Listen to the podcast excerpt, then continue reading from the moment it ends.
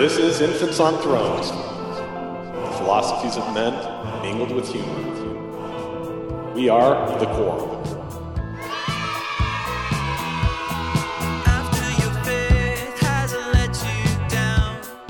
Welcome back to Infants on Thrones. I'm Glenn Ostlund, and this is part three of our deep dive smackdown review of Peter Boghossian's A Manual for Creating Atheists. Now, today I am joined once again by one of our recent listener essay winners, Delaney Darko, as well as our very own brother Jake, and making his triumphant return to Infants on Thrones, Brady Bluhm, who was the blind kid from Dumb and Dumber. Pretty bird. Yeah, can you say pretty bird? Yes, pretty bird. As well as the voice of Christopher Robin and a bunch of Winnie the Pooh movies. Pooh, there's something I have to tell you. Is it something nice? And can also be heard on episodes 175 and 264 of Infants on Thrones. Today we look at Peter Boghossian's methodology, the Socratic method, and we walk through three case studies where Boghossian attempted to talk three different people out of their faith. Now, we recorded this live in front of a small audience and have a few Patreon supporters chime in on this one as well. So let's get right to it, especially since Jake wasn't exactly sure quite what he was getting himself into on this one. Here we go. Forever and ever is a very long time. How's this? Yeah, there we go. Okay, great, great, great. So, um, to, to I mean, to be perfectly honest, I'm, I'm not even totally sure what this is. like I'm just, uh, a manual for creating atheists. yeah. So, so did, did you hear? I mean, we started the conversation a couple of weeks ago. Um, there, there was a, a listener who emailed us and said, um, "It sounds like a lot of the infants have become moral relativists." And oh yeah, I remember this. that? Yeah, And, and he's like, I've just read this book by Peter Boghossian uh, called A Manual for Creating Atheists, and in it he attacks uh, moral relativism, and I'd like you guys to do a podcast on it. And I thought that sounds like an interesting book uh, just by itself. A, a, a previous listener had emailed me about um, do like creating some kind of missionary discussions f- like for deconverting people of Mormonism. You know, it's, it's so like when this other listener brings me this thing, a manual for creating atheists, I'm like, oh, cool, the work's already been done. I don't have to do that. We can just like read this book and smack it down. So tonight is the the third time uh, that we're going into this a manual for creating atheists. So what I've done is I've prepared some clips ahead of time. I think there's five or six clips. Some of them are, are pretty long tonight. Um, and I'll just play them. We'll all listen to them together and then comment on them afterwards. And during the clip, if you want me to pause it, just say, hey, hey, hang on a second, pause it. And then we'll have a conversation uh, around what he's talking about. So it's clips from the audiobook instead of like SmackDown style where we're reading it down word for word. Got it. Got it. So, yeah. so Brady, why don't why don't you introduce yourself? And I know you've you've been on Infants on Thrones before. Randy and I interviewed you several years ago. Um, I've used your Billy in four C outro quite a bit because I I like it. Pretty bird, pretty bird. Hey, this is Billy and 4C from Rhode Island. Yes, that's right. The blind kid from Dumb and Dumber, and now Dumb and Dumber 2, too. Yes, a pseudo celebrity Mormon. Infants on Thrones has helped me come to grips with the tragedy that I've seen. Well, heard about at least, when learning that the thing that mattered most to me ended up being dead all along. I mean, Petey didn't even have a head. I like it. Um, but uh, yeah, maybe let people know who you are and um, anything else you might want to let them know. Yeah, awesome. Um, I'm Brady Bluhm. I'm happy to be back on Infants right now. It's it's been interesting. I've listened back like six months ago. I listened back to our our episode. Yeah. And it's like, oh man, what a like timestamp of where I was at a certain time, and so much can change. And When was it? Like four years ago?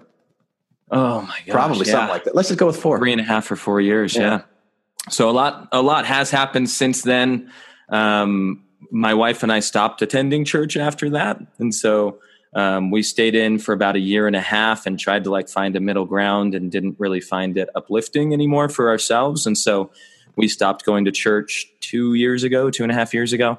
And um, since then, I've man, I've grown a ton as a person. Like, well, I've technically lost like 40 pounds, but I lost 40 pounds. So I shrunk as a person physically, but then Yeah. like mentally and emotionally, I've grown a lot and just learned a lot too. I've, I've gotten a lot into um, reading about Eastern philosophy and ideas and practicing meditation and yoga and things. And it's, it's brought me to a good place, I feel like. So I'm happy to be here and happy to discuss the idea of belief and uh, like listening through these things. That's really what stood out to me too is the differences in in that word and the definitions of that Cool. So, so, um, hey, Richard, I'm going to put you on mute there, buddy. Um, last last week, uh, it, it was Delaney and Tom and I, and I thought it was a pretty pretty good conversation. One of the things we did, maybe towards the the middle or the end, or, or maybe this was in the first discussion. I don't remember, but kind of identified where we are on the whole atheist uh, spectrum. Um, so since since you're new to the panel now, Brady, um, where, where do you where do you fall on the atheist, agnostic, deist, deist, deist, deist? I'm saying it multiple times for Randy's sake. Deist. um, so i swung from the extreme believing side of mormonism and fully bought into that i pendulum swung the opposite direction to agnostic atheist Mhm. and I landed there for quite some time and then actually applying critical thinking into okay like what aversion I feel towards even the word god and different things like that through critical thinking and working through those things I've come back to I'm kind of a deist as well I would say hmm. but it's it's more of an agnostic deist because I definitely don't believe in like a guy like an anthropomorphized god. yeah, not not in any way. So like the term God itself is just I think it's such a vague term that can mean so many things to so many different people that I I kind of avoid using that word even. So I don't know most things, but there are a few things that I feel pretty strongly about Okay. belief wise. All right. Okay. Well, let's let's move to the the first clip. It's a really short one. Certainty is an enemy of truth. Examination and re examination are allies of truth. All right. Certainty is an enemy of truth, and examination and re-examination are allies of truth. Does that sound right?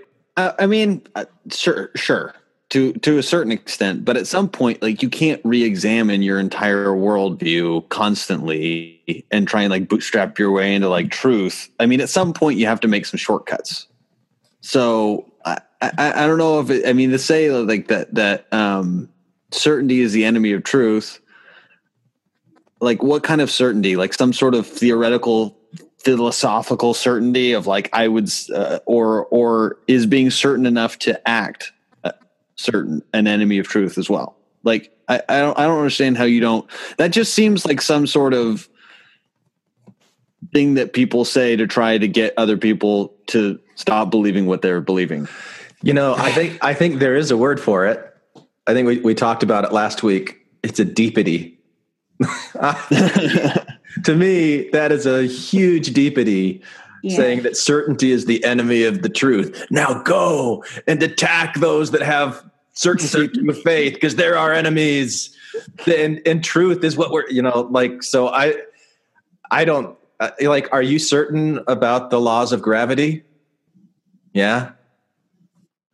Does Yeah, that I'm- make I'm- you, does that make your does that certainty make you an enemy to the truth about gravity? You know, I mean, it's just like Well, I think when you think about certainty in the in the realm of beliefs, though, right? Not as far as like gravitational laws and things that are physically proven in that way, Yeah. but in in the realm of the areas that you can't know, right? Like, uh, for example, God itself.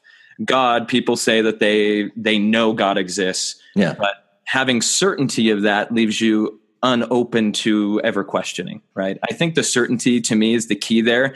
And for me going through my faith crisis was the first time i really allowed myself to question my certainty that i had in the church. Yeah, and that has been a huge blessing in my life to get rid of certainty and to embrace the idea of I don't know. When I was so familiar with always saying, I know this, Right. I know this is true. And instead of that, saying, I don't know because my beliefs are made up, they're mine. And that's about all I can say to their validity in that way. I can show you why I believe certain things, but that's about it, right? So I, I would agree with the statement because of that term certainty.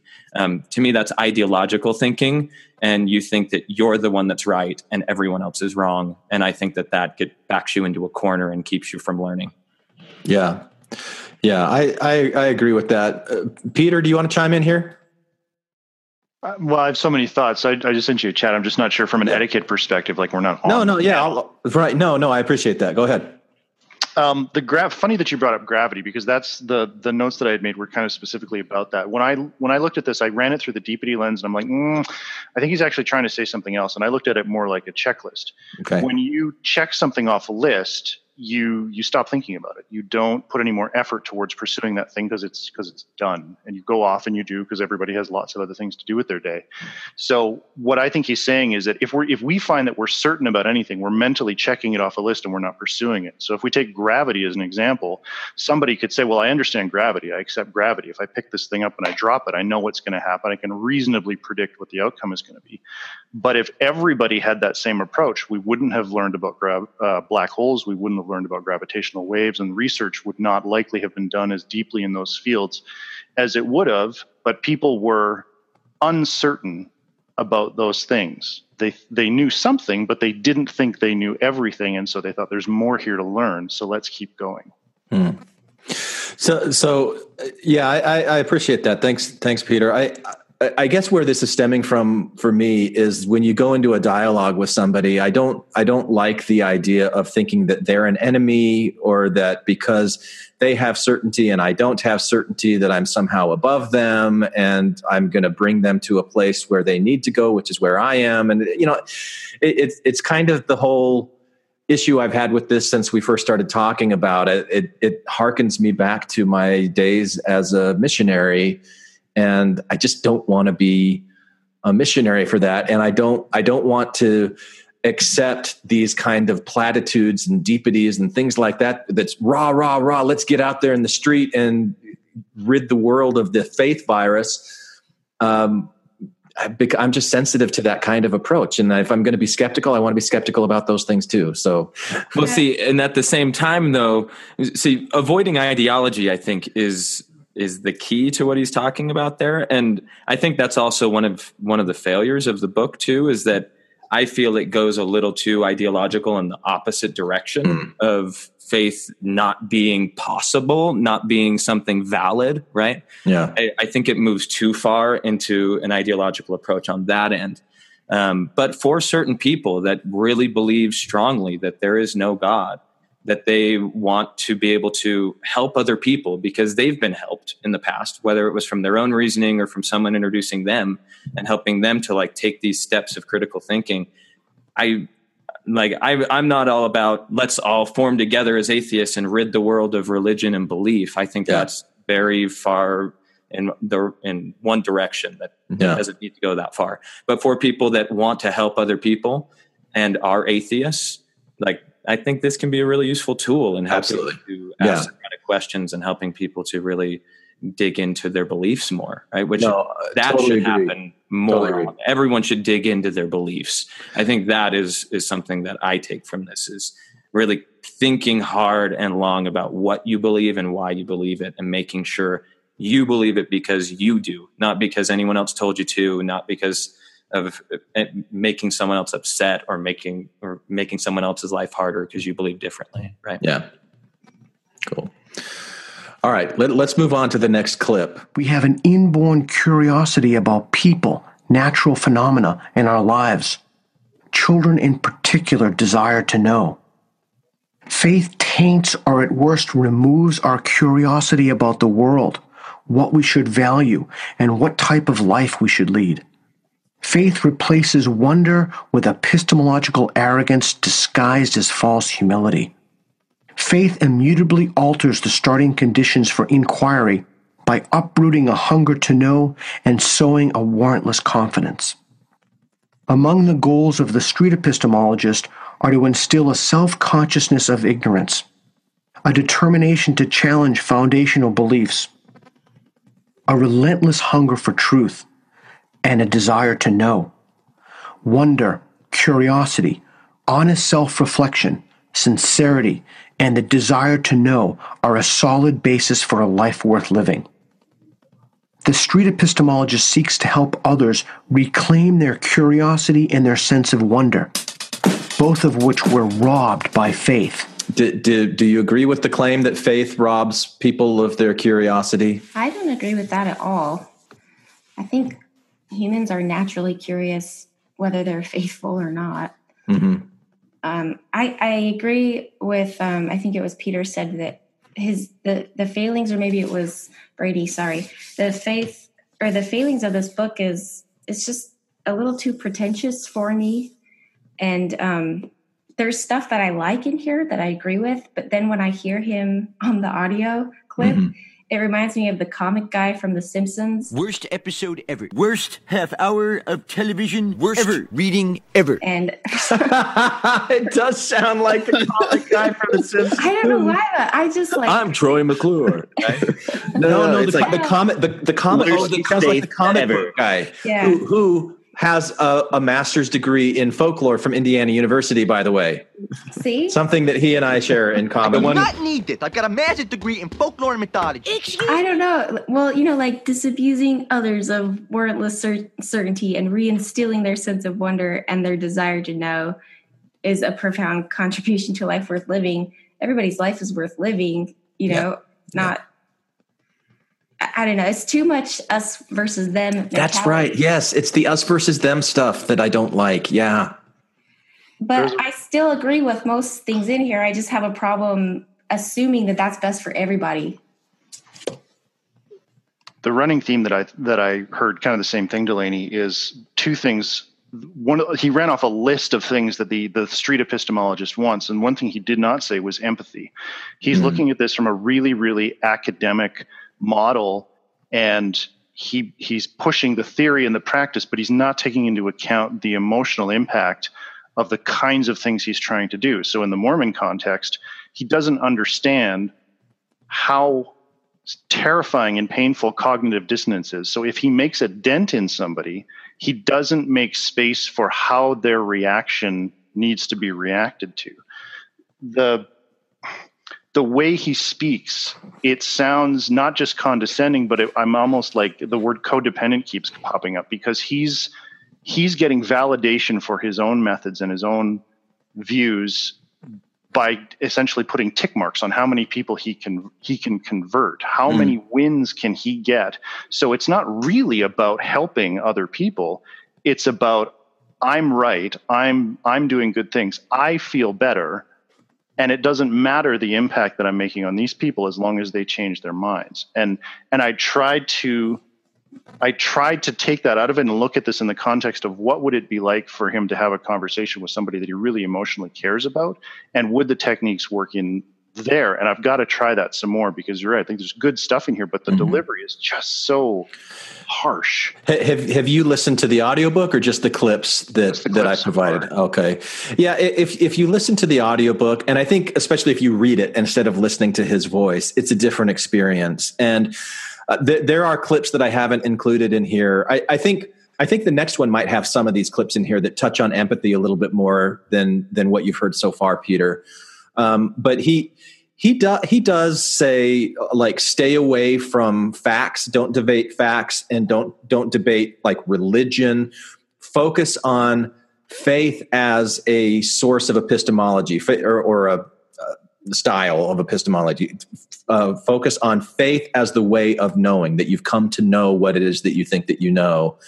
Um, and he and when he's talking about staying away from these other things, he says it because people have so much identity drawn towards their their faith and their beliefs and their religion that, that you want to be as delicate as possible. So he says those things, but then when you hear him talk, he does it in such a like badass, you know, like we're uh, taking names and whatever, you know, that that that sort of thing. That it, it is that that part's off putting, and it, you know, like Delaney says, it does make it sound very us versus them which is quite distasteful to me. Yeah, I think for me, the style and delivery of it is a is a turnoff. on that, but I do want to investigate the claim that he makes here because there's a lot that I agree with in in what he says. And thinking back and looking at how I was before, if I wondered anything about the universe or about the world and the way things worked, what would I do before? I would check like old prophets and what they said about this. And I, I would like find the answer that Right. the church had given on this is what it was. That was my answer. My wondering stopped, right? Yeah. Um, at that. And so I really do feel that my curiosity and my wonder has just spiked and peaked as I've left the Interesting. church because I'm allowed to question everything. I'm allowed to think about anything I want and I'm allowed to believe whatever I want to believe, right? And so now it's way more fun to explore belief. It's way more fun to think about why things are the way they are and how I can live well within that too, right? So I, I've come back, but I, I guess I'll leave that there, but then I'll say something else just on faith later too. I don't agree with his definition of what faith is, and I think that's a core. Did, did you listen to the the? He gave two definitions um, that we talked about last week. Um, one is well, the, one that he hammered the pretending to know something that you don't know. That that that's one definition of faith, and then the other one is belief without evidence. Or, or which I think is a stronger definition is belief in spite of contradicting evidence. Um, but But see, both of those ma- treat faith, the word faith, faith is really just a word. It's just a symbol and it means different things to different people. Sure. And I think the way that he paints faith and, and his definition of it is very condescending Mhm. in, in that way. Either one of those definitions I see as condescending because it's basically in order to have faith, you have to be stupid is, is what anyone, or that's what I hear in that, that that's the takeaway. Yeah. right? Yeah. Where really, like, for me, the biggest act of faith that I've ever taken was telling my parents and my wife's parents that we did not believe the church was true anymore. It was the scariest thing I've ever done. I had no clue what was going to happen. I had no clue how they were going to react. Like leaving the church is the biggest leap of faith I've ever taken because mm-hmm. I it was pretty laid out for me. It was easy to follow before and now it's just like darkness and abyss. So every step is like what's what do I do? What do I believe? What do I think? It's Yeah. re-examining everything. So that to me is faith.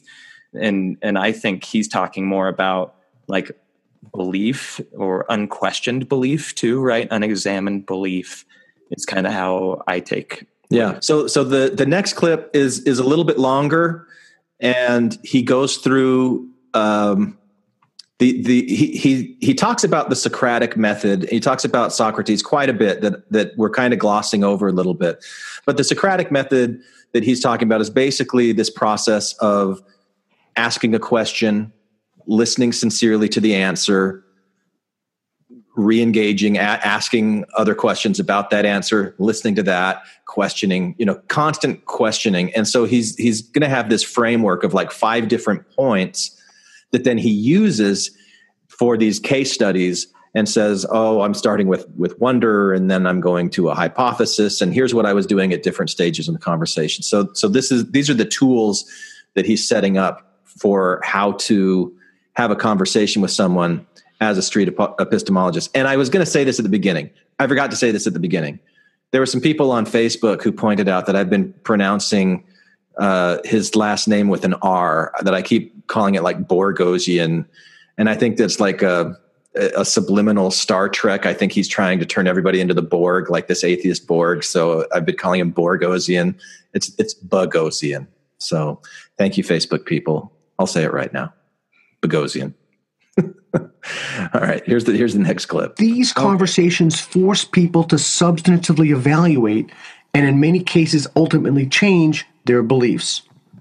And this was all accomplished merely by asking a question, listening to the answer, then asking another question, listening to that answer, etc. The Socratic method has five stages. One, wonder. Two, hypothesis. Three, elenchus. Four, accepting or revising the hypothesis. Five, acting accordingly. Stage one, wonder. The Socratic method begins in wonder. Someone wonders something. what is justice? Or is there intelligent life on other planets? Or does karma govern the cycle of cause and effect? Etc. Stage two hypothesis. Hypotheses are speculative responses to questions posed in stage one. They're tentative answers to the objects of wonder. Three, Elenchus. In the Elenchus, the Socratic facilitator generates one or more ways that the hypothesis could be false. That is, what conditions could be in place that would make the hypothesis untrue? Stage four, accept or revise hypothesis. In stage four, the hypothesis is either accepted as provisionally true or it's rejected. If it's accepted as true, then this ends the Elenchus and immediately begins stage five. If it's rejected, then another hypothesis is given and the Elenchus begins again. It's vital to reiterate that if the hypothesis stands, this does not mean one has found eternal truth. This simply means the hypothesis is accepted as provisionally true. Stage 5 Act accordingly. As a consequence of the Socratic method, one would ideally act upon the results of one's inquiry. Acting could be anything from changing one's beliefs to taking specific action. Stage 5 has less to do with the implementation of the method and more to do with the consequences of one's examination. When administering Socratic treatments, keep the following in mind. Be aware of the stages of the method.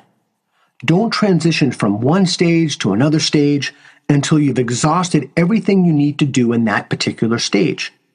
Don't rush. When appropriate, incorporate strategies noted in Chapter 4. Be attentive to context. Don't develop adversarial relationships or negative tones. Roll with it.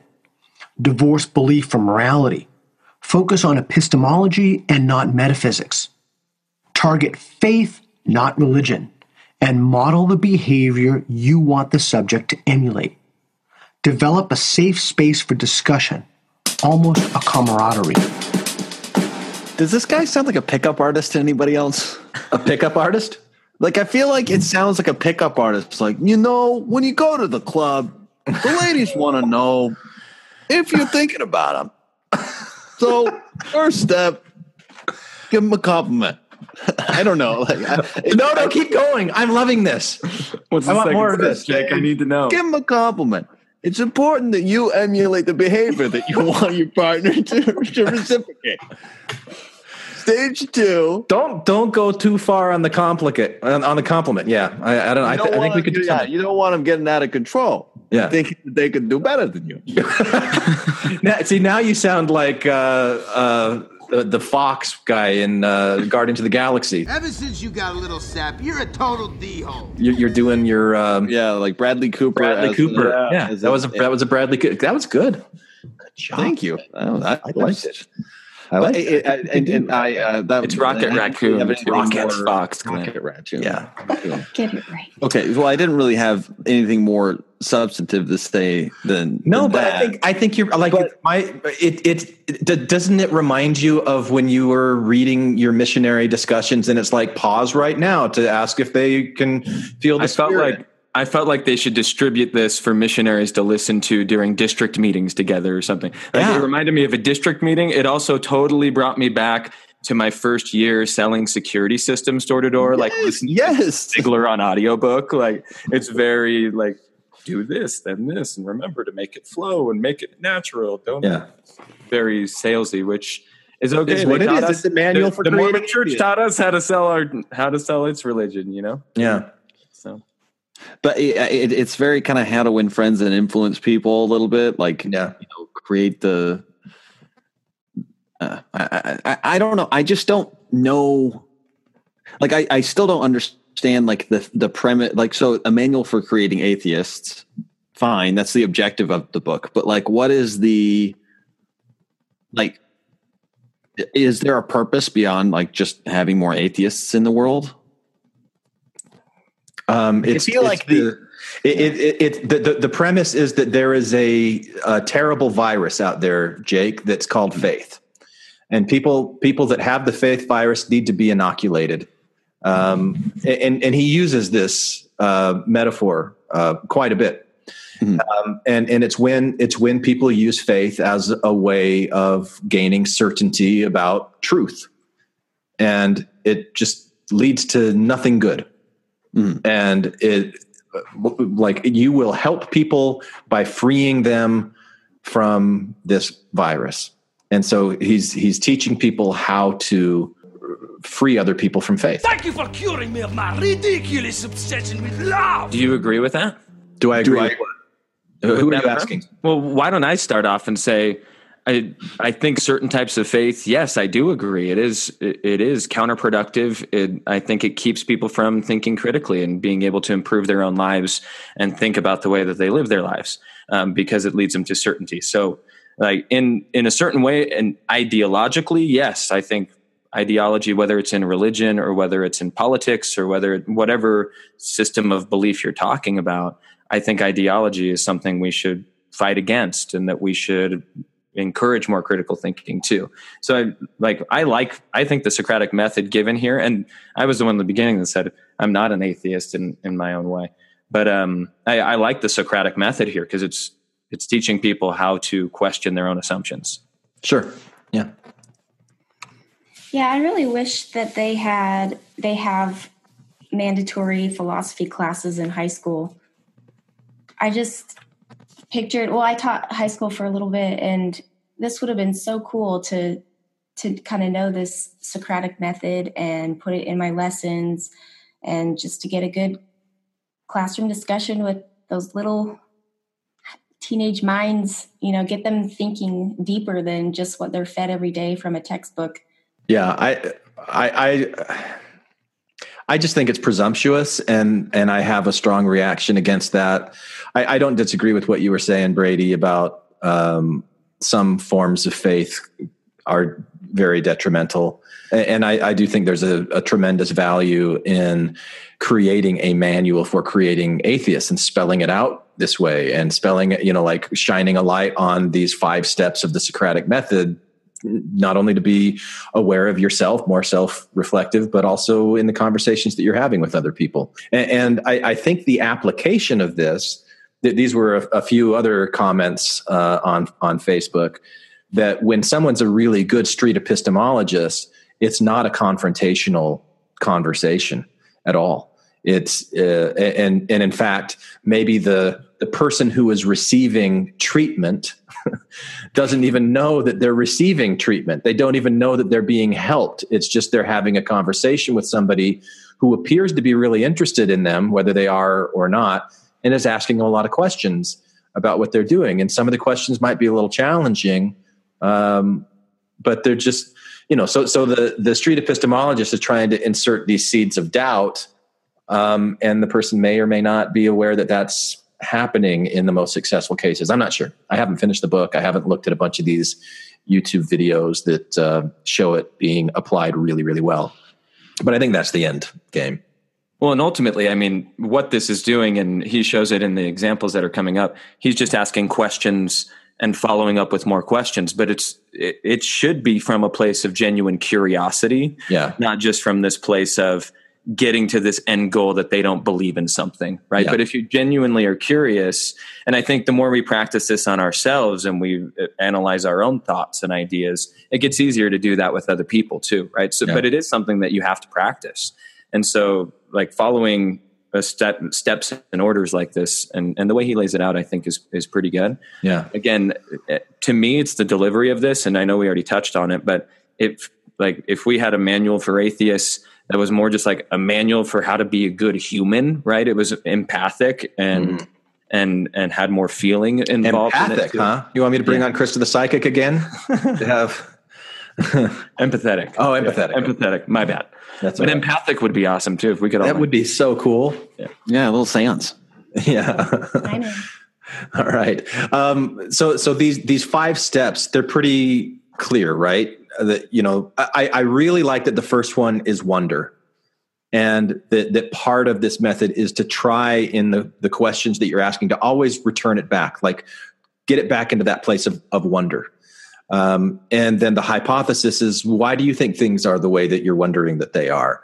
I, I, I Elenchus, I don't know if that's like a, is that a Greek word that Socrates actually used? Because I because uh, hearing uh, Boghossian talk about it, he also talked about it as a Q and A, and I much prefer to think of it as stage Q and A than stage Elenchus.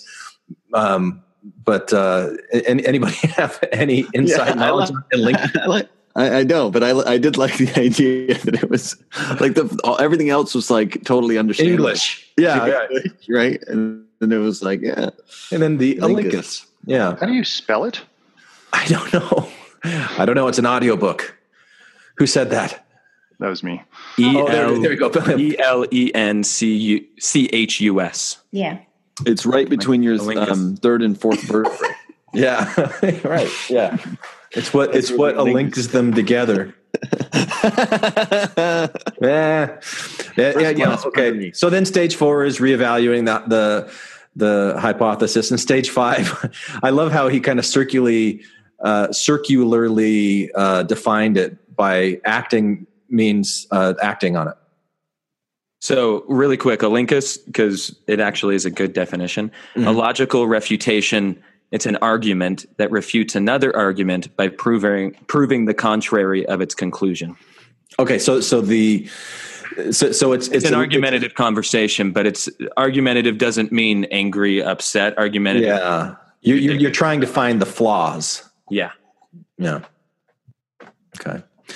All right.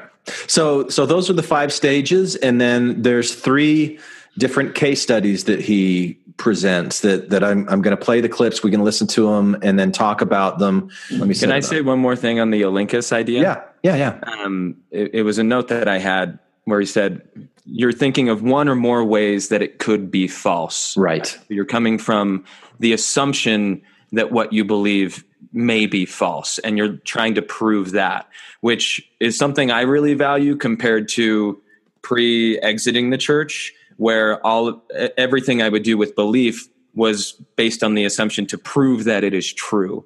And what? in the scientific method, like that immediately already flaws your entire experiment when you're coming from a place of wanting to prove something to be true. You need to be proving it false instead and, and working toward that. What what do you do though when you you start uh, th- this Q and A, Elenchus conversation, and going, okay, so you think X, but couldn't Y mean that X isn't true? You know, like when when you do that and you see somebody respond, like how how, how do you think people typically respond when you're challenging things that they believe? I think keeping it in that place of wonder right is is probably the way to do it to make it seem pretty genuine that you really are wondering well seem genuine well to have it be genuine right yeah. a better place to be right I, yeah. I, I think um, that's where the empathy part comes into this too, because I, one of the things that that again is missing for him, because he's not necessarily had this as his lived experience, is that he he doesn't understand what's going to happen to someone's sense of identity if you if you're trying to challenge their beliefs or refute if something is not true. What he what you're really doing, particularly in the Mormon context, is saying you're not true, because mm-hmm. an attack on their belief is an attack on their identity as a human being, and he doesn't he doesn't necessarily see the impact of something that for him might be just a little minor ding in some idea that they had, but it's not. It's like a personal attack and doesn't yeah. necessarily say how to account or adjust for that if yeah. it happens. Yeah. Yeah. It's a good point. All right. Let's go to the clip. Intervention one Doxastic openness. I had the following late night discussion with a young man, YM, at a local gym. About 10 minutes into our discussion, he told me Jesus Christ came into his life. He touched me. At that moment, my life was forever changed. This statement, he touched me, is the hypothesis. Sounds pretty gross. He touches a lot. It is the statement I targeted for refutation. Note that at no point in this intervention do I deny the feelings he experienced. To do so would be counterproductive what I target for refutation is the source or cause of these feelings and the resultant faith it engendered. That's really interesting. Can you tell me about that? I asked this question for two reasons. Primarily, I need to make sure I understood the exact nature of the claim. I was virtually certain I did understand, but needed to be positive. It's a good idea to ask someone to repeat or restate their claim. Secondarily, I framed this in terms of a question because I wanted to make him more receptive to answering. I admitted my ignorance and asked him to help me understand. I found subjects are usually more receptive to continuing treatment when questions are framed as just that questions. And when you show your interest in a conversation by asking follow up questions. YM told me of his experiences, what he'd gone through in his life, and what he felt. That's really interesting. But I have a question. How do you know the thing you felt was caused by Jesus? Four points to note. One, use of the passive voice. If you construct your statement with the passive voice, the subject may be more likely to be open to alternative causes. Two, because this is a question, YM can give individual responses that can then be broken down and targeted for refutation. Three, I found that questions, as opposed to statements, tend to be less threatening as people feel they have the freedom to answer as they like. Four, this question resets the Socratic conversation, beginning again in wonder. How do you know the thing you felt was caused by Jesus? I don't know. Bingo! A glimmer of doxastic openness. YM partially removes himself from the equation. The faith virus has received its first vaccination. Yeah, I don't know either. I immediately modeled the behavior of openness and uncertainty that I'm attempting to engender in the subject. I don't know is a deceptively powerful statement. It also leads the subject to think, correctly, that you don't have all the answers and that not having all the answers is okay. A pregnant pause is a very useful, non threatening technique, typically used in sales to get the results you want. So, people who deeply and genuinely feel these experiences, these religious experiences, do you think they understand that they might not be caused by what they think they're caused by? Some probably do, some don't.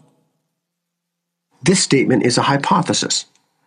It seems rather obvious, and there was no point in targeting it for refutation. Also, by not targeting reasonable hypotheses at this juncture, the subject may feel he has just enough to grasp onto so he's not drowning in uncertainty. Yeah, that's probably right. But you've thought about the feelings you had not being caused by Jesus, right? No. I was somewhat surprised by this answer. I thought ego alone might have led him to answer in the affirmative. So it is possible that the feelings you had were not experienced by Jesus? I don't know. Jackpot. He went from certainty to uncertainty, from absolute confidence to doubt from pre contemplation to contemplation, from thinking he experienced Jesus to being unsure. This particular intervention had ended. However, I was acutely aware of the danger he would face when he returned to his faith community. I was concerned he'd be pulled back into his faith delusions by loved ones or by clergy. For the next few weeks, I made late night visits to the gym to look for him. I wanted to administer a follow up treatment and see how he was doing. Unfortunately, I never saw him again. I've always regretted not giving him my phone number. All right. Jake, what did you what did you think? Because this is the first time you've heard that, right? Yeah. What did you think as you're listening to it? I know that there are people I like I, I know that there are people in my life that have listened to the faithful mirror image of this talk track and geared up and got themselves all psyched up, cold shower kind of thing, and then had a conversation with me. That conversation fucking sucked. So like, I, I mean, I when, would- you- when you were a believer that people would engage No. you on stuff. no, no, no, no. When I was being now being an atheist and, and Oh. a ah. non-faithful person, they I'm sure that they went and got themselves all psyched up for this conversation that they had with me to bring me back and Back into the church. Yeah. Right, right. And then and then look for just a tiny opening of uncertainty and exploit it and try and you know drive that drive a wedge into their psyche because Yeah. Uh, because you're scoring this rhetorical point so that you know you can you can generate this doubt. And so just just approach i feel like this type of thing creates dialogue and creates like rhetorical exchange that is zero sum. It's like a zero sum game. Like if you give up certainty then i have won in some way. Yeah. and so, so basically preemptively when i had these conversations with faithful people trying to bring me back that were using the same type of technique i would be overly um, resistant to that because i could see what they were trying to do Yeah. I could. It was totally transparent. That's the thing is he's he's he's presenting it in this way that like you know I, I'm playing four dimensional chess, man. This guy has no idea what I'm doing. It's totally totally transparent. I mean, Yeah. it's like it's so obvious what he's trying to do, and it's, it doesn't feel. It's not genuine. It doesn't.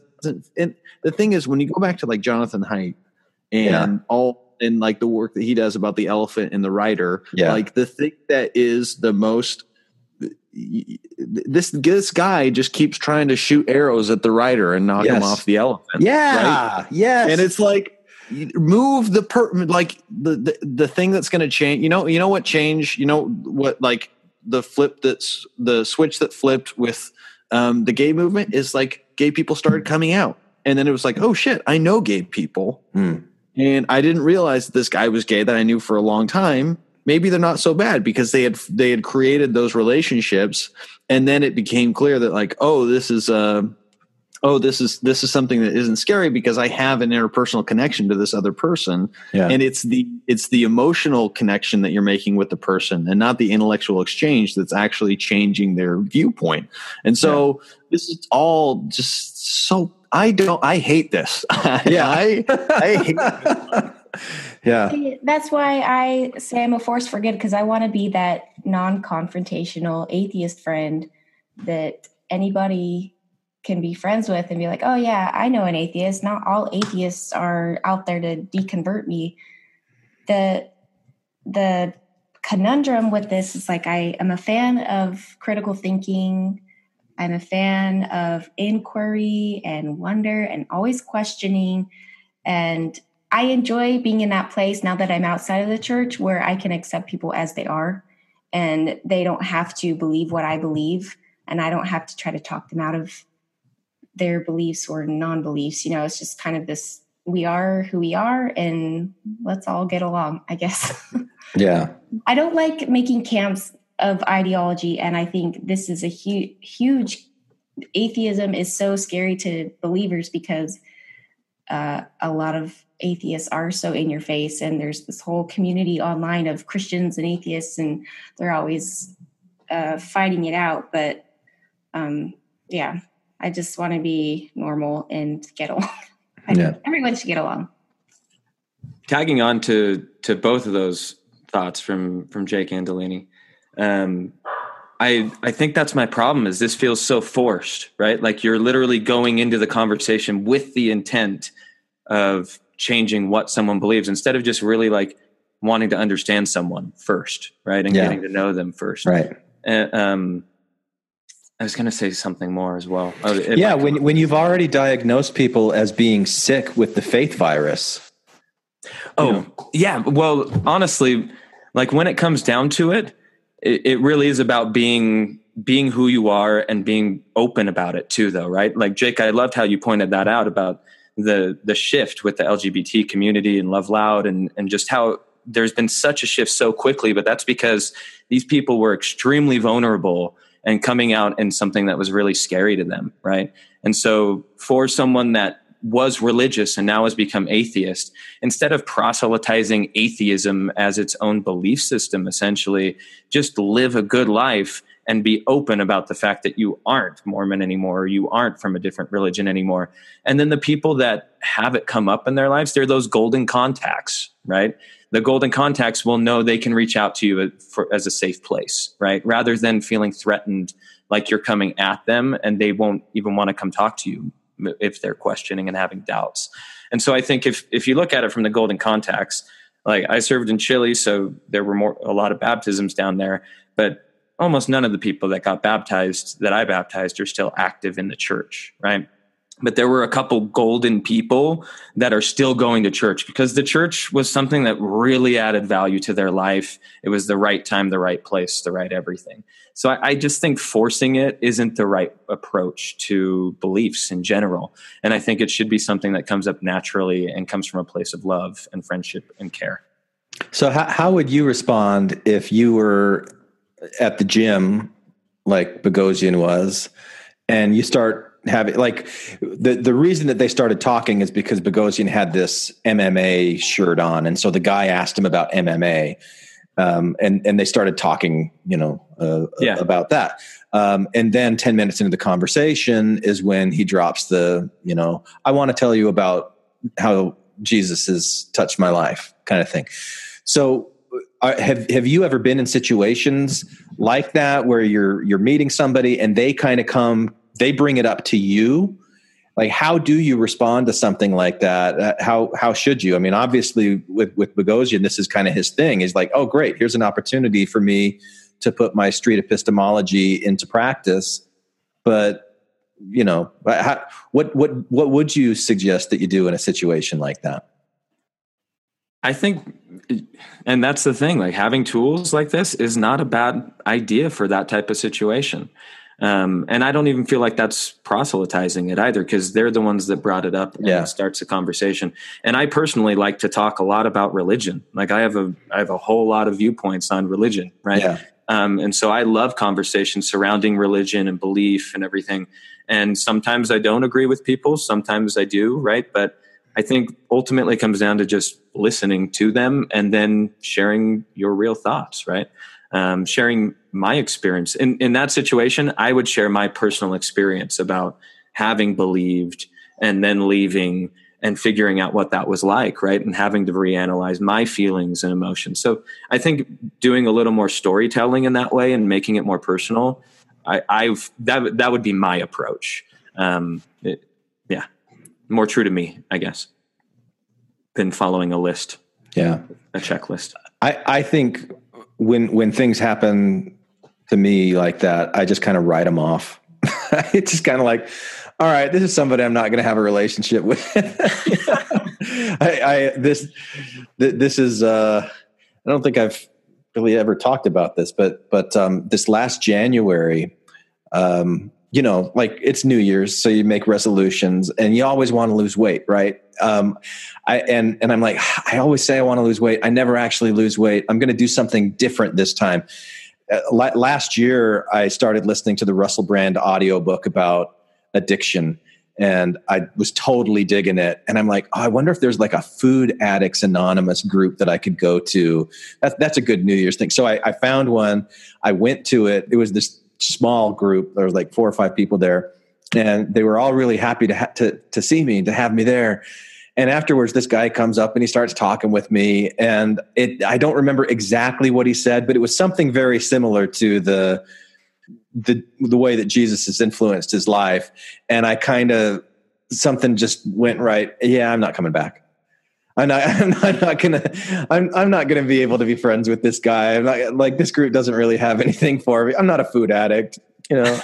I, I like and I you know I like that the guy what's his name Boghossian Boghossian. Yeah. So so like Amelia Bedelia, Hosian Boghossian. Hosian Boghossian. That's how I remember it. Hosian just read Boghossian. Hosian Boghossian. a book last night. Oh, you read you read Amelia Bedelia last Yeah. night. Oh, awesome. Yeah, she went camping. Cool. Amelia goes camping. She did great. She ruined everything. Uh, yeah. So, uh, no, no. I love, dude. Amelia Bedelia. I got. I, I I have a little kid, so like I should get those. He just threw it. He's like, "You need to pitch the tent, Mister Rogers." and she just oh right, because her Yeah. thing is like she gets too literal about things. yeah she she's too literal and she ruins everything. it's hilarious.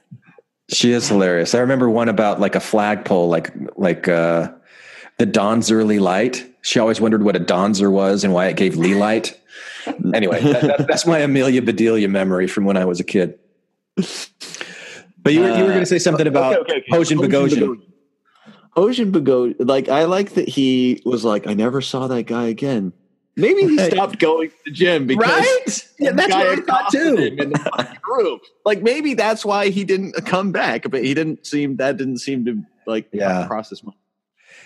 Yeah, and I and I like I, I'm really skeptical as I listen to these stories, and he's he's giving his analysis as to what happened. You know, especially when he's like, "Bingo, jackpot." You know, it's like I got him to say, "I don't know," and I, I'm like, well, maybe that doesn't mean exactly what you think it means. You know, it could be that he just recognized, oh.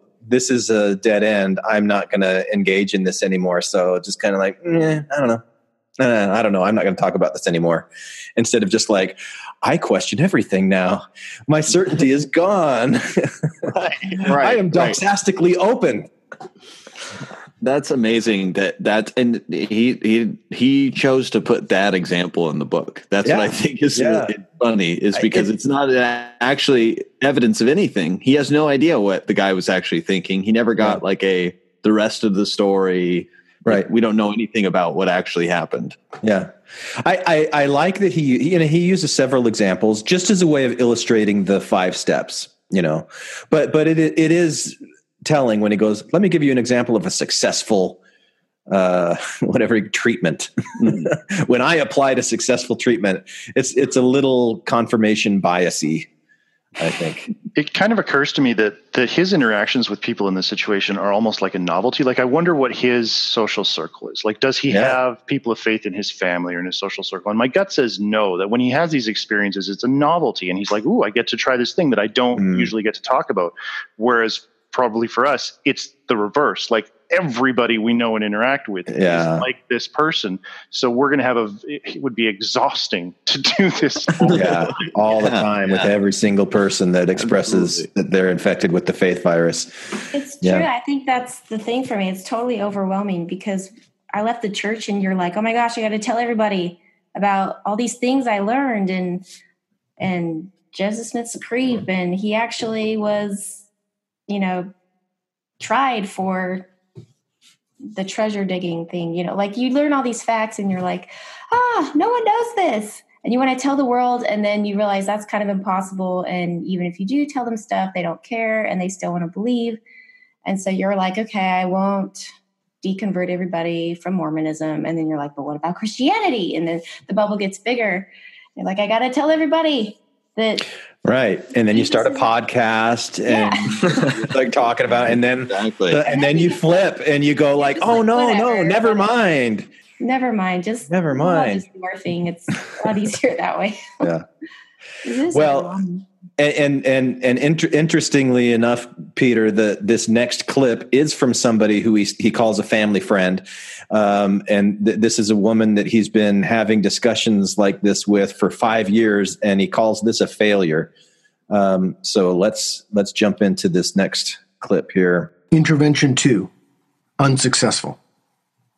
The following is a conversation I had on the morning of July 16, 2012, with a friend of the family. I've been engaging her on the topic of faith for more than five years, but to no avail. So tell me, in one sentence, why, after all of our conversations, do you still retain your faith? You don't have to answer now, you can tell me later. Okay, let me think about it. Okay, what's your answer? Because it gives me comfort. It's ingrained in me. This is the hypothesis. It gives me comfort. It's ingrained in me. It's what's targeted for refutation in the Elenchus. A little humor, if it's sincere and well met, goes a long way to cementing the therapeutic alliance. Humor is an incredibly effective and underused dialectical technique, probably underused because there's so many ways it can backfire. But when successful, almost nothing is more effective in advancing rapport. Do you think slave owners were granted comfort knowing that they'd have others to till fields for them? An admittedly over the top counterexample, but in the context of our relationship, it was appropriate. Oh, Peter, those two things aren't alike at all. You're right. But my point is that not all things that give you comfort are morally good or even good for you, right? Like the homeless alcoholic near the underpass who clings to his bottle. My immediate goal was obvious to get her to acknowledge that not all things that give one comfort are good. I want to I want to pause this just for a minute because uh, I, am curious if that's even a, an effective rebuttal in the Elenchus. If you know, because his question is why why haven't I been able to make a dent in your faith after all these conversations? And her response is because it gives me comfort. And then he's like, well, but not everything that gives you comfort is good, right? To, to, to me, it, that that's not like a good response either because he's he's dismissing this this particular thing that that does give her comfort and he's saying well but that doesn't mean that it's good just because it gives you comfort right i, I well yeah it moves away from actually listening and he's really just implanting his idea out there. I I personally hate just from having knocked doors for way too many years of my life. I hate the questions, the super salesy questions that it's like, well, you don't believe, you don't feel that this is good. It's you would want to protect your children, right? It's like these super set up, terrible questions that really just make someone feel stupid and they and they won't like you after you do that to them. So no wonder this is a failure. I think he's honestly, I think he set himself up for failure right out the gates and just not caring at all what that comfort is like, right? Yeah. How does that comfort you? What? How, why? Tell me first, right? Right. Yeah. Yeah. Convince me to be a Christian first before I start saying, "Do you know what, it just doesn't work for me because of this, this, and this. And and That's and it shouldn't work for you. It shouldn't give like just because it's comfort doesn't mean that it's good. So you're being comfort, comforted by something that's bad. You know, it's just such a such a leap, and it doesn't.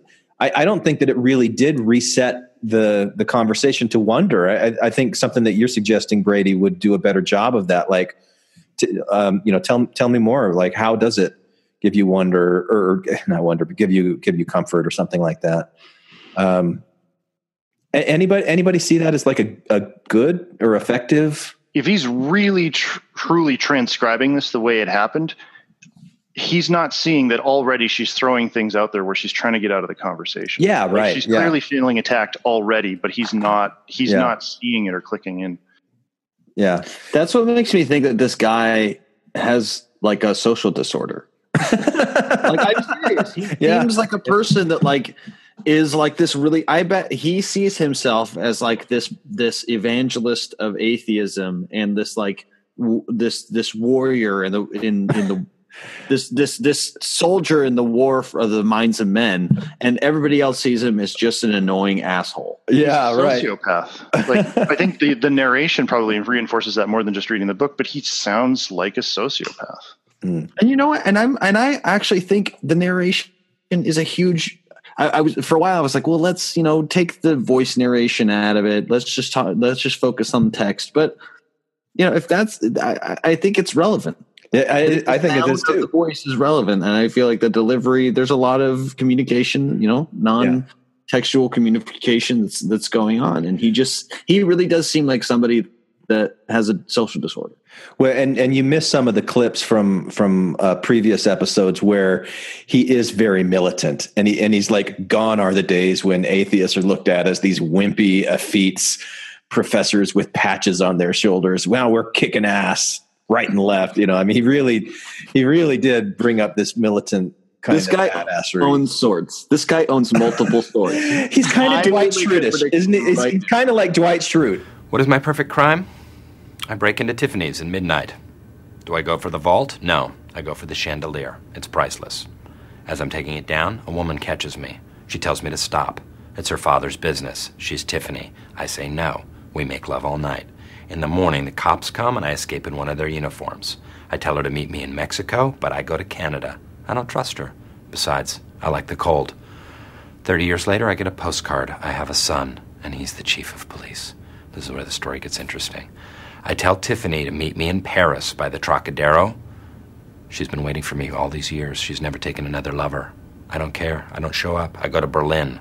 That's where I stashed the chandelier. Worst jammed in movie parody ever. Like if Dwight Schrute were the, an, an atheist, this would be Dwight Schrute. At the beginning of chapter three, too, uh, one of the quotes of the headline is himself. Yeah. Oh, yeah. He quotes himself a lot. Yeah. yeah. He says, "Change minds and hearts will follow." Peter Boghossian. Yeah. yeah. All right, let's let's go back and see how how Did anyone uh, else have a GA name like their GA name? Mine was B or yeah B William Bluhm instead of Brady W Bluhm. I didn't think that would be a good GA name. I- the mission Really? Do that. I'm a woman. Oh, And I feel like that's that kind of thing where you're like, I have this great idea. You write it down, and then you're like, yes, I'm signing it. Like this is a quote by me, right? Yeah. Like Horton or something. B. William Bluhm. Yeah. No, I mean, yeah, D D Glenn Ostlund the second was mine and is mine. And when when like the very first time I ventured onto the internet with any kind of a project was in probably 1996 or 7. I started D Glenn the second's uh, Mormon folklore website, which I which I ran for Sure, it was forever. a hit, man. That sounds. Yeah, it was that all. Amazing. That's it was all right. It was okay. It was okay. I mean, it, it wasn't Dumb and Dumber or Winnie the Pooh, but it was my little taste of, you know. Really old man. I again used a rather extreme example in the hope this would increase the likelihood she'd accept my counterexample, thus undermining the hypothesis. I'm not harming anyone. I'm not one of these people who pushes my beliefs on others. Do you think you're harming yourself? Do you think that using a bad way of reasoning, a way of reasoning that takes one away from reality, is a form of injustice toward yourself? What do you mean? I mean, do you think having a belief because it's comfortable and not because it's true is a form of harm to yourself? I never said it wasn't true. She might not have explicitly stated that her faith beliefs weren't true, but if she believed they were true, then in response to, why, after all of our conversations, do you still retain your faith? She would have said, because it's true. Because this was not her first response, my suspicion was that her verbal behavior didn't align with her beliefs. Are the beliefs in your faith true? I don't know, Peter. They make me feel good, and you seem to want to take that away from me. I knew she wouldn't claim her faith beliefs were true, only because we've had similar discussions before. I never allow people to steer these discussions from faith is true to faith is beneficial, comforting, unless they explicitly acknowledge that faith is not a reliable guide to reality. In this case, however, I was targeting it gives me comfort for refutation, as I genuinely do think she receives comfort from her faith. I don't want to take away your comfort. I just don't understand how much you could be comforted by something you know isn't true. Did you ever watch professional wrestling with Vince McMahon? Hang on a second. Cause uh, it, I, yeah, just like it's hard to not parse out things that he says. Like, I don't understand how you could get comfort from something that you know isn't true. Like, she just said, I didn't say that it wasn't true. Yeah, So if I- I, put if I put myself in her shoes, so many times at this point, I'm going to be like, "Dude, shut up! Like, Right. leave me alone. You've done this so many times. Just leave me alone. I don't care." Like over and over, he's asking these questions that I feel like would entrench her in this defensive place and, Yeah. and a defensive stance, right? But I'm gonna, I have to defend what I believe immediately, and it's from the start of the conversation. It, it's clear that that is their relationship. Yeah. So, yeah, I don't think he's doing a very good job. Maybe that's why this is the failure example. Still don't know if it's the best example to be giving, like with these questions in the book itself. Yeah. Like it seems like it should be a little more thought out and actual have. Does it have actual lists of good questions to use, other things like that, like actual technical tools that that you have. What what he's what he's what he's going through right now. examples? It's just these examples. No, he. I mean, he he he does he does he does kind of like that clip that we listened to where he spells out the Socratic method. He does some things like avoid these kinds of questions, ask these kinds of questions. You know, so, some do's and don'ts. I, I don't know if it's really like a checklist. Yeah, not, but but yeah, he does some things like that. Yeah, I, I just feel like these conversations don't feel very vetted. Mm. They don't feel like they're the best approaches or the best questions that could have been asked to actually help someone make a change in, in the way they think. Yeah. Uh, this whole thing is him reading into things in a way that I, I wouldn't necessarily read into them. Like he's reading into, oh well, well, she really thought they were true. She would have, she would have said they were true at the beginning instead of it brings me comfort. No, she may have invoked it brings me comfort with the subtext of if you attack this, you're actually hurting me. Yeah. And he's so like he basically this is an emotional plea from her of saying like please have some sort of emotional awareness and don't bother me about this. Yeah. But Again, again, like you have over the past five years. Exactly. Stop. Like Yeah. like stop. And it's just this, this guy is total Dwight Schrute. I he is, yeah. He's he's in a black trench coat in front of a table of samurai swords with a fedora. And he's like, I'm stopping I'm freeing people from I, I'm stopping the plague. Like this guy, oh my god, I Blood him. alone moves the wheels of history. Yes.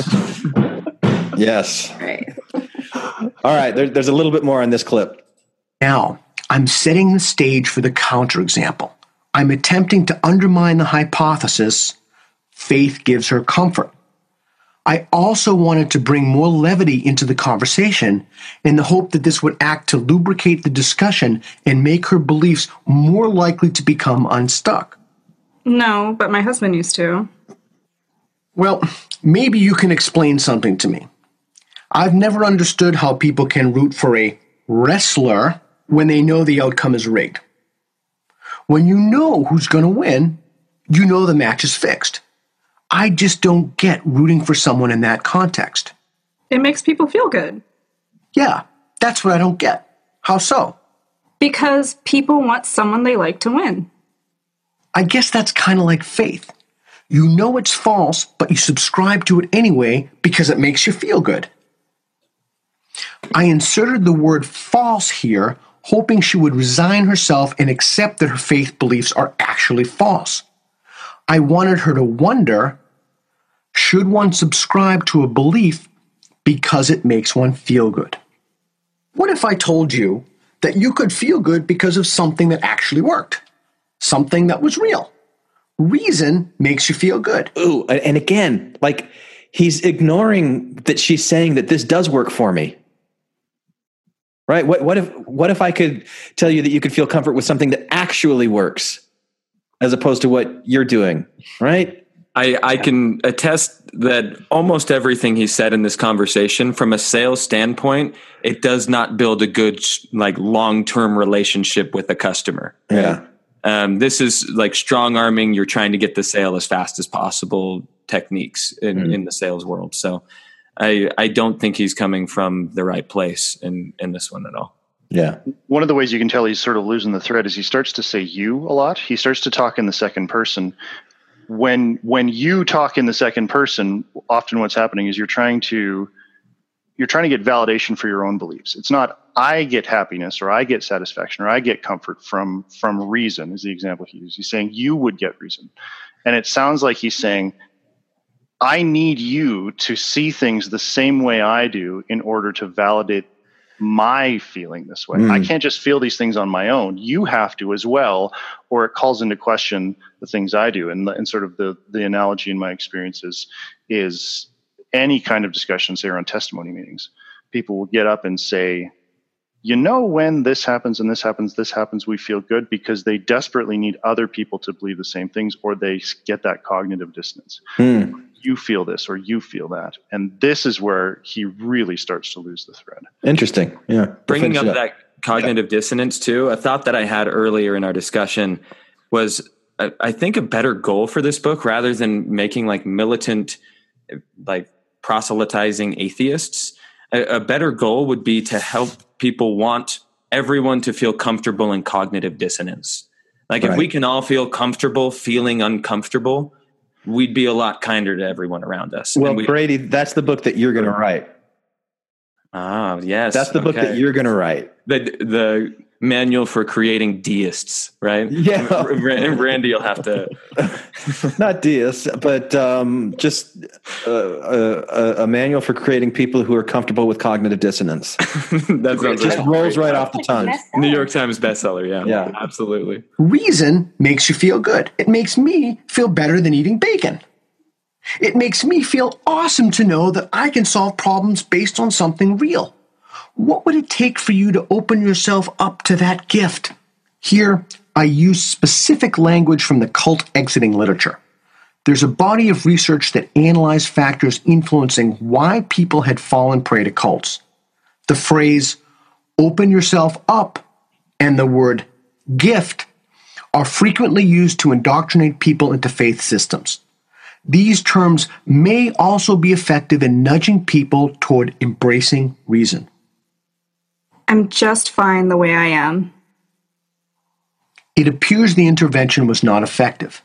However, one can never really be sure what long term effect a treatment will have. I will continue to engage her on the subject of faith and will continue to try to help her by experimenting with different dialectical strategies. I remain hopeful she will eventually abandon her faith. Oh, I'm sure she's really looking forward to it too. for Thanksgiving. Yeah. Fine. Beet seeds, protein bars, NASA blankets. Yeah, I hope he. I hope he like autographed uh, the copy of the book that he gave to her. Like wrote a little forward, like until you lose your faith. Yeah. I wrote this book and immediately So- of you. I do have one one question that I want to put out there. Um, is how do you guys feel about reaching out and being persistent with people that you really care about and actually like facilitating and starting these conversations? Not in the same way that this guy does maybe right? And in the way that you would do it to actually connect more. Um, but is that the wrong approach? Or maybe wrong is the wrong word to use but uh, what do you think of an approach like that? You said you qualified it by saying people that you really care about. So if it's somebody that you really care about, it means you listen to what they are saying with much more acceptance than what Hoshin Boghossian is doing here. Right. Because so she- but is there some says- validity to this though like no like no. should we should No. we engage more often to have help people to question their beliefs should we be a little bit more not necessarily missionary like but like every member a missionary kind of people right like Not, I, I don't I don't think this is the way to do it when when the signs are so clear that she's saying I'm fine. I'm Right. fine, I'm fine the way that I am. I don't need you to apply your tr- your little treatments to me to try and cure me of my virus of faith. I don't need that from you, Peter. You know, uh, so if if he's just um, being her friend and when things like this come up he's like well this is how i see it. This is and and he's very stalwart in expressing what he believes and why he believes it what how he sees the world and why he sees it. I think that's that's very different. And i think that's the way to engage rather than how how come you haven't changed your mind in 5 years that we've been doing this? What how what am i not doing right here like or, or what's wrong with his you approach with her is is very ineffective Yeah. I, I have to admit that Yeah. but like should we be sharing more should we be talking about it more should we be like not as scared to post pictures of ourselves when we're out with friends or because I still hide pictures. I still won't post things that that are a part of my life now because I know how people will judge me, right? And then am I living my life just according to their judgments? I should be more open and and maybe be a little bit more missionary like in that way about talking to people and helping them see how things could be better. Maybe, but, Like, I, but you might be being too hard on yourself too. You know, oh. like saying I should do this differently or I should do this. But I, I think it's two different questions. I, I think I, I think there's a difference between engaging people and trying to convert them to a way of thinking and just being true and genuine to who you are. Y- You know, uh, and and so that that's what I hear you saying is like I- I'll go to parties, I'll have a drink in my hand, and there's a picture of it, and I won't put it on Facebook because I don't want my mom to know that I drink, you know, or, or something like that. Which I, I think is a different thing than going up to your mom and saying, "Why do you still believe all this stupid Mormon shit?" Yeah.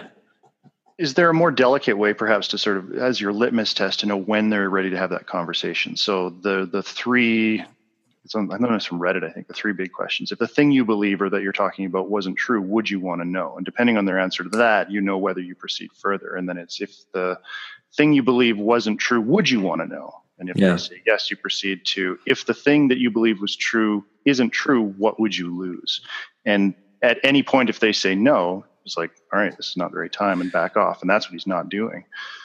I, I'm going to claim some expertise on this because um, I, I, I don't know how many people were able to get a parent to leave the church, and I, and I don't know if my mom really gives me as much credit as I give myself for her leaving the church. But like both my mom and my sister um, left the church after I did, and I I did have an influence on what they did, or, or on on it was their choice. It, it, it was their investigation. It was their reasons.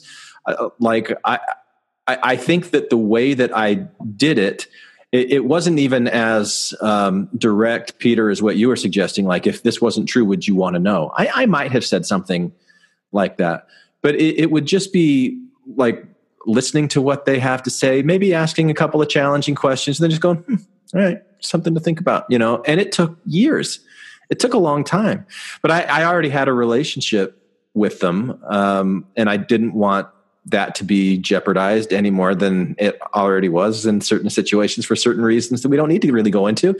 But um, so I, I think it's that long suffering uh, approach, and I, I- like it didn't really. I didn't have any skin in the game uh, as to what choice they eventually made if they stayed in the church or if they left. So I wasn't trying to influence them one way or another.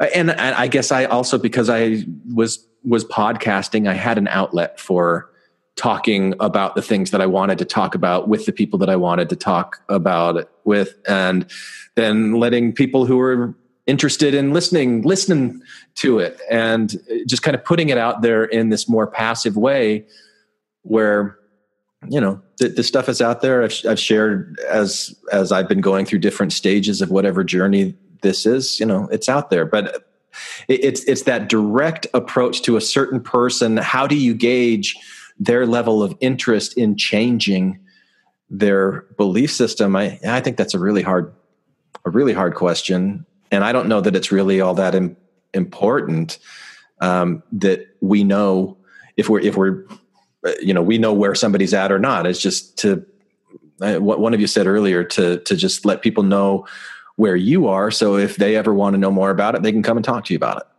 and they can they can instigate it. I, I think that's my soapbox. but I do get the like it's it, I, I think having been through it and so much further on kind of the back end of the faith transition as you are, Glenn, and I think I I am as well, and I I'm, I'm, I presume to know anything else about anybody, anybody else, but um, I I can see where you're coming from, Brady. That it's like you want to be um it, it's easy f- when you're over it or when you're you're far enough past it to say like oh you know just be patient. Life is long. Um you know this the things you never know how things are going to work out. Just kind of play it cool. But um I, I, sometimes that's not it doesn't really feel like that's like an um, that's really an option emotionally. Well, and- and just like, Delaney i gotta be- say something. Yeah, and, and Delaney may be in a better position to talk about something where the stakes are higher because of of your your husband's still a believer and is still active, and that that that's a a, a much different relationship than me with my mom and my sister. Um, and like what desires you have for where your husband is and that sort of thing. I, I think being in those mixed faith marriages is a is a more difficult position to be in. I don't, I don't know if that's what you were thinking of, Jake, but there there's certainly more. Yeah, exactly. They're, they're different. Like it's easy for us to say one size fits all for everybody. Right. And it's easy for us to say like, oh, you know, just be cool, man, and just just hang out and things will work out. But Delaney, what what what are your what are your thoughts about this? Like is there is, is there a middle ground here? Oh, it's hard because some at the beginning, I left the church in 2014, and at the beginning, it was really hard because you just feel so like worlds apart, you know, like in your mind, and and it's like not only with church stuff, religion, but politics. We don't agree on a whole lot that that way either. So, um, for me, for us, it's we just had to get to a place where we respected each other enough to do our own thing, and that's what works for us. But there's still a lot of times where um, we don't agree, and it, you know, we've talked about spiritual experiences or or uh, faith and it just it's not as easy as what he's prescribing here in this book it's it's not a matter of asking the right questions or uh i don't know the pot the right Creating doxastic positive- openness. yeah like it's more muddy than that and and i think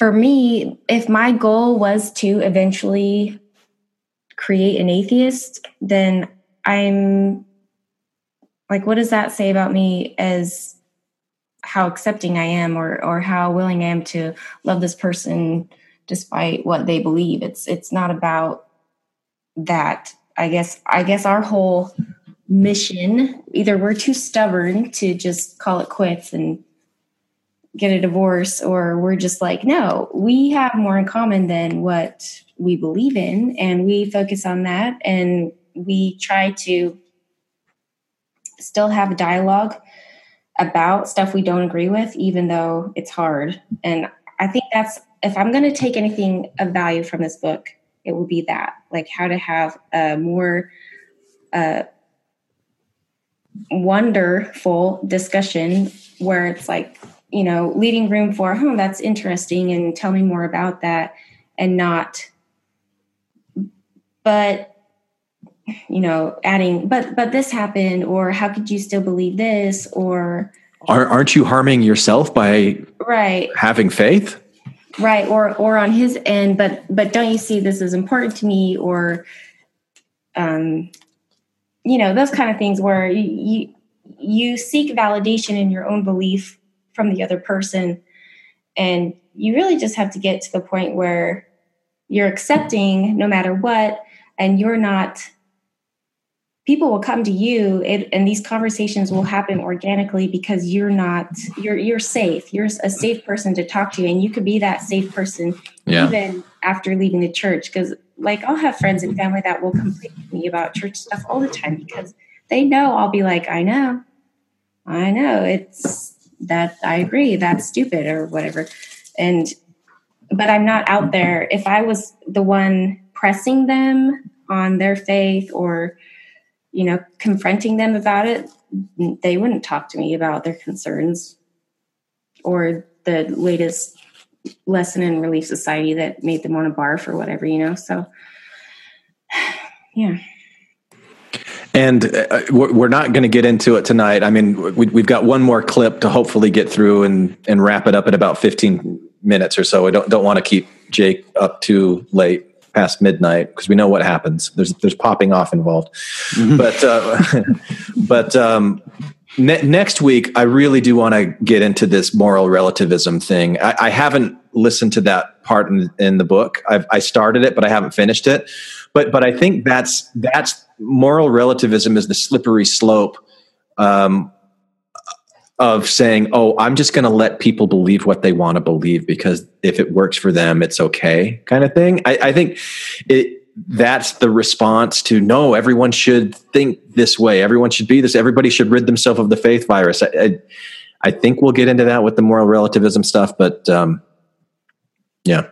So so this last this last clip, um, and I'll I'll I'll try to refrain from pausing it just so we can get through it all and then and then talk. It it, it might hit a little bit more close to home because he's talking with uh, a, a guy who's getting ready to go on a Mormon mission, or I, am sorry, on a Church of Jesus Christ of Latter Day Saints mission.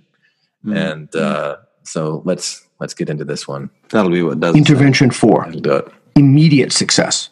Immediate. The following intervention took place with a security guard at a university where I taught night classes. We made small talk a few times, but we never had a substantive conversation. He was a soft spoken and kind young man. I liked him. One day, I overheard him telling someone about training for his upcoming missionary work. He was a Mormon, and evidently he was learning how to convert others. So, what's your best line? I mean, what's the line you're going to use that will convince them? You can try it on me if you want. Maybe you'll convince me. Ha! Okay, so look around you. How did this get here? This had to have a cause, right? All of this? The question, how did this get here, is a statement of wonder. Stage one. The answer he gave to his own question was, it had to have a cause. This is his hypothesis. In this example, he supplied both wonder and a hypothesis. I moved straight to the Elenchus and gave him a counterexample. Well, what if it was always here? What do you mean? Well, you assume that nothing is the default. What if the default was something? In other words, what if there was always something stretching back into infinity? What do you mean? I wasn't sure if his question was a genuine glimpse of doxastic openness or if he couldn't comprehend a universe that stretched back into infinity. King Follett discourse. Accordingly, at this point, I rephrased the question to convey openness and to reinforce the safe environment for our discussion. What do you mean? What do I mean? You assume the universe had to have a beginning. What if there was no beginning? I never thought of that. I was extremely surprised by this comment. He was about to try to convert others, and yet he had not even thought of the most basic objection to his worldview. I was also shocked this point of doxastic openness came so early in the conversation. At this juncture, I wanted to make sure he didn't feel stupid, and I wanted to make sure I drove home stage five. Act accordingly. My goal was not just to help him to question his faith, but ultimately to detach him from the structure supporting and sustaining his faulty epistemology, the Mormon Church. Well, I think about this stuff a lot, so don't feel bad. Plus, this is what I do for a living. So, if it's possible that the universe always existed, what would that mean to you? I reset the conversation to wonder. I also wanted him to draw his own conclusion and perhaps even impose the method upon himself. In other words, he would use the same method of questioning upon himself that I'd been using on him. So I waited for him to see the opportunity to talk himself out of his beliefs. The obvious conclusion was that if the universe always existed, then God didn't create it. It's a short intellectual step from God not creating the universe to God not existing. But he didn't see that yet. I continued. I'm not sure.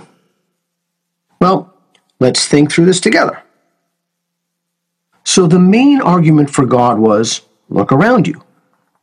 How did this get here? But we know there's another possible explanation for what there is. So if the universe always existed, what would that mean? Here I use the word we to confer upon the subject the feeling that he is not alone, that we are equals, and that we as humans are all facing the same ultimate questions. I'm not sure.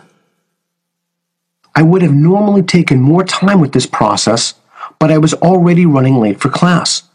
Still, I had to seize the opportunity. In my rush, I made a mistake by leading the subject too much.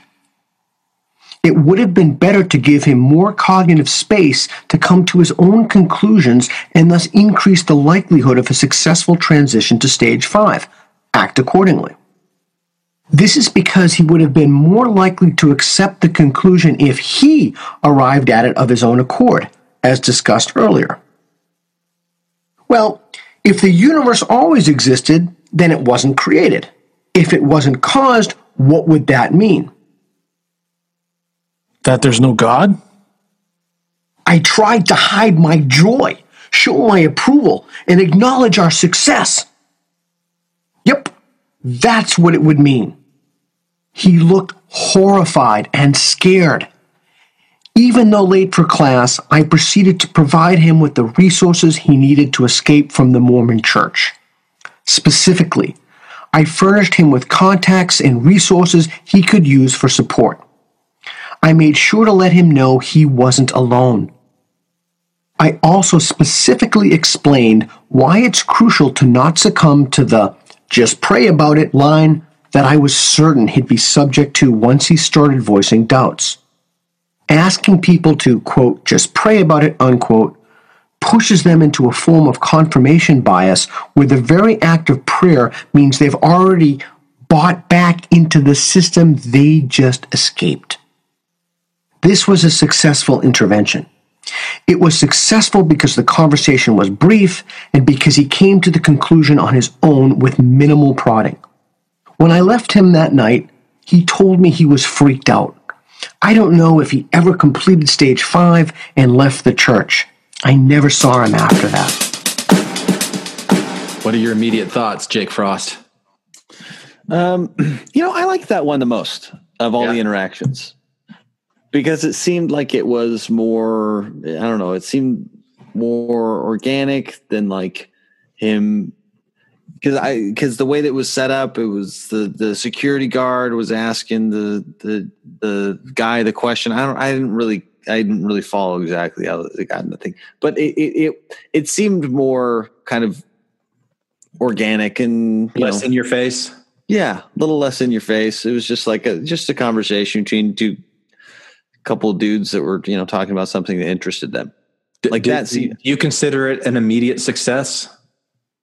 Uh, I, I, I don't know. I mean, well, he doesn't know. Like, well, that's what he called. I mean, he called. He calls this an immediate success. He gave it an example of an immediate success. Right. So, the, but the the success is because it is success to him just creating the doxastic doxastic openness yeah to, to, get him to, to, get him to say i don't know yeah, to, to get him to Uh, on his own say, "Oh, so if the universe has always existed, then that means there's no God." You know, just just to incept that thought, just that act of inception that act of inception he saw as uh, an immediate. That, that, kid had never read the Doctrine and Covenants, I don't think, because right? he had a so many great replies to that question. Yeah, that's see, Honestly, that's the, there's so much better apologetics than he was getting. that that that was where I was really critical, and I'm like, that guy's not a very good Mormon. exactly, exactly. He never listened. To, he never heard the King Follett discourse. I mean, the the the fact that lectures universe has been around forever. That's been considered in Mormonism before. That's not like a oh well then there must be no God kind of thing. Never saying if I could Hie to Kolob, I don't think, man. Yeah. Well, may somebody I had a hard time wrapping my head around why why if the universe always existed, it means that there is no God. Because because God by definition is the creator of the universe. That's that's one of the fundamental characteristics of God when he's using that word God. So if so if he, he says that God or if the universe came first, it's a chicken and the egg thing. So then God couldn't have created the universe. See, and that's the Mormon in me because I'm like, well, he was the child of another God. Like it, yeah. it went on forever the other way too. Yeah, yeah, yeah, yeah. That, that I mean, I and, and I don't, I, Brady. Maybe you found the actual verse in Scripture in the Doctrine and Covenants where it talks about it, but how matter is what what eternal. It wasn't created. It's just organized. It can be destroyed. Yeah, Yeah. well, it, it can't be created or destroyed. It's just organized. And then in King Follett, he just talks about how there were these intelligences and these eternal intelligences that always were. And one of them just one day realized he was supreme. And then uh, I'm going to make all of them supreme. yeah, I Uh, don't think he convinced any of us to not be Mormon anymore. Yeah, or, or that, Thank you for listening his to argument that the universe always Thrones. existing means there's no God. The- And and that's what like and maybe again we're just we're getting his misapplied interpretation of this exchange where the guy goes, "Oh, are you trying to say that there would be no God?" And that that was what the question was. Oh, and he looked horrified because maybe he looked horrified because you're stupid. That's not. I don't know. One thing that he said that bugged me was he said he put them on an equal playing ground. They were equals because he said we. But like right before he said we, he also said, Well, I think about this a lot and I Yeah. actually do this for a living. He's like totally building himself up. And then he's like, But then I made us equals. And I was like, Yeah. You're not making yourself an equal here, man. So again, some of like the dialogue and the back and forth in this, I just think should be completely rewritten. Well, it also exposes that he doesn't really see himself as an equal with these people that he's talking to. He he really has this condescending um, approach to all of them as being infected with a virus that he's got to cure.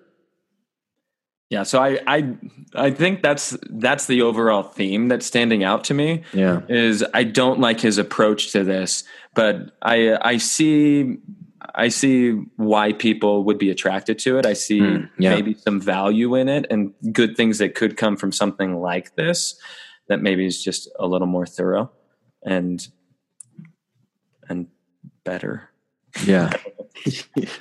Yeah, and the the weight of having a faith crisis while you're on a mission. You know, he just wants to free free this missionary from the Mormon Church, and he doesn't understand all the baggage that comes with that, with uh, questioning while you're on your mission, and and the social status the mission gives you, and and then what happens if you come home early, and then and then leaving the church when you come home. You know, that's it's a lot. Yeah. I think the thing that I don't like the most about this, and and is that this is what I would. Uh, I, I feel like this is actually the person that I would become if I gave, if I like allowed myself, like gave in to all my worst impulses. Really? yeah, because like I feel the way about like I feel as condescendingly about believers as this guy as this guy does about like believe like faith in general. And and when I when I you know I'll talk to more you know when I'm talking to Mormon friends and family and they're talking you know my my in laws were here. They were just here and they were and they're um actually on a mission like in Raleigh. So they're like really Wow. close by on like Wow. a mission. And all happened really fast. And they're talking about you know this new Saints app that you know can has all this like it has like the history in it and it has nice footnotes and it talks about all the history, man. And I'm like, and the, the thing is, as they're talking about it internally, I'm going, you really believe this shit? Like, this is complete, this is the stupidest thing. Like, I feel as condescending, I feel as, uh, as much vitriol toward their belief as this guy feels toward other people's beliefs. But like, I know in the back of my mind that like, it probably isn't a good thing for me to feel that way. So I kind of rein it in. But this guy's like, no, that's the right, that's just go with it. Like if I just let that part of my psyche just loose, this is the person I would become. Yeah. So this is why I'm reacting so strongly against it. Interesting. Yeah. Yeah, me too. I, I really have to keep that in check. I think that was my, my whole uh, essay was the atheist versus the humanist. It's like the atheist just wants to be like, ugh. Like, yeah, do you really believe this shit? But the human is the humanist in me is like, well, what common ground can we work together on? Can we build off of, and can we let some of this other stuff go? Right. It's hard. Yeah. All right. Well, I think I think that's it for for tonight. Unless anybody has anything that they want to say in conclusion, um, I, I think I think this will lead in very interestingly to a discussion about moral relativism because I I, I really think that that the the way that I try to combat what you guys are talking about because I I too feel a sense of condescension towards people Yeah. who believe stupid shit, and and uh, but but then how do you still respect them? You know, we've had those questions before, going back years on the pod. Like, what is respect even? How do you, how do you still care about them? How do you still value them? And and so I I think it goes into a place of moral relativism where you kind of have to be like, oh well, just that's just a different way of seeing the world, and it's equally valid or for them mm-hmm.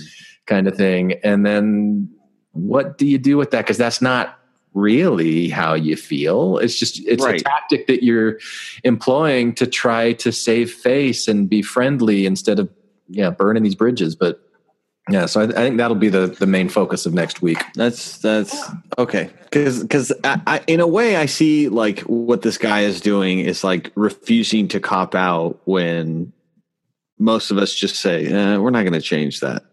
That's not Yeah. going to you know, and and we just give up and we kind of cop out and he doesn't. He's like, no, I'm gonna, I'm I'm doubling down. I'm gonna I'm gonna root out this this virus. Um, and I guess there's something there's something like I mean perversely I kind of respect what you know that that commitment to the craft of like what he wants to do but I also just he just doesn't sound like anybody I would like to know No, right? because Would- the would you like condescension virus is way worse than the faith virus to me. right? Yeah. And, and I and I've been infected by both, so I know Right, exactly. what they are. And it's like I don't wa- I don't want the condescension virus as a part of my life anymore. And it was these kinds of things that sustained it for as long as it did. And it's enough to try to rid myself of it now. It's such a right path to go down. It's just this cloud of like cynicism and negativity that Yeah. you're always carrying around with you, and it's yeah. Uh, anyway, We aren't those kind of atheists. No, we're we're way better than those atheists. You know those atheists? They're the worst. They suck. We're way better than them. Worst atheists ever. You know what? We should have a manual for creating uh, better atheists. Better atheists, yeah. it's like when you run into an asshole atheist. Yeah. See, the problem is, the the problem is it's a good idea, but then you'd actually have to write it and put in examples that probably aren't the best examples just to fill up space and go, I did it, publish it. But- and then we'll all look like assholes. Pretty bird, pretty bird. Hey, this is Billy in 4C from Rhode Island. Yes, that's right. The blind kid from Dumb and Dumber, and now Dumb and Dumber 2, too. Yes, a pseudo celebrity Mormon. Infants on Thrones has helped me come to grips with the tragedy that I've seen. Well, heard about at least, when learning that the thing that mattered most to me ended up being dead all along. I mean, Petey didn't even have a head. If you heart the show as much as I do, please leave a five star review on iTunes, write a short review, and oh my heck, why not post about it on the social media? Unless you're still stuck in the Relief Society closet about your faith transition stuff like I am. And always remember, I just thought he was real quiet.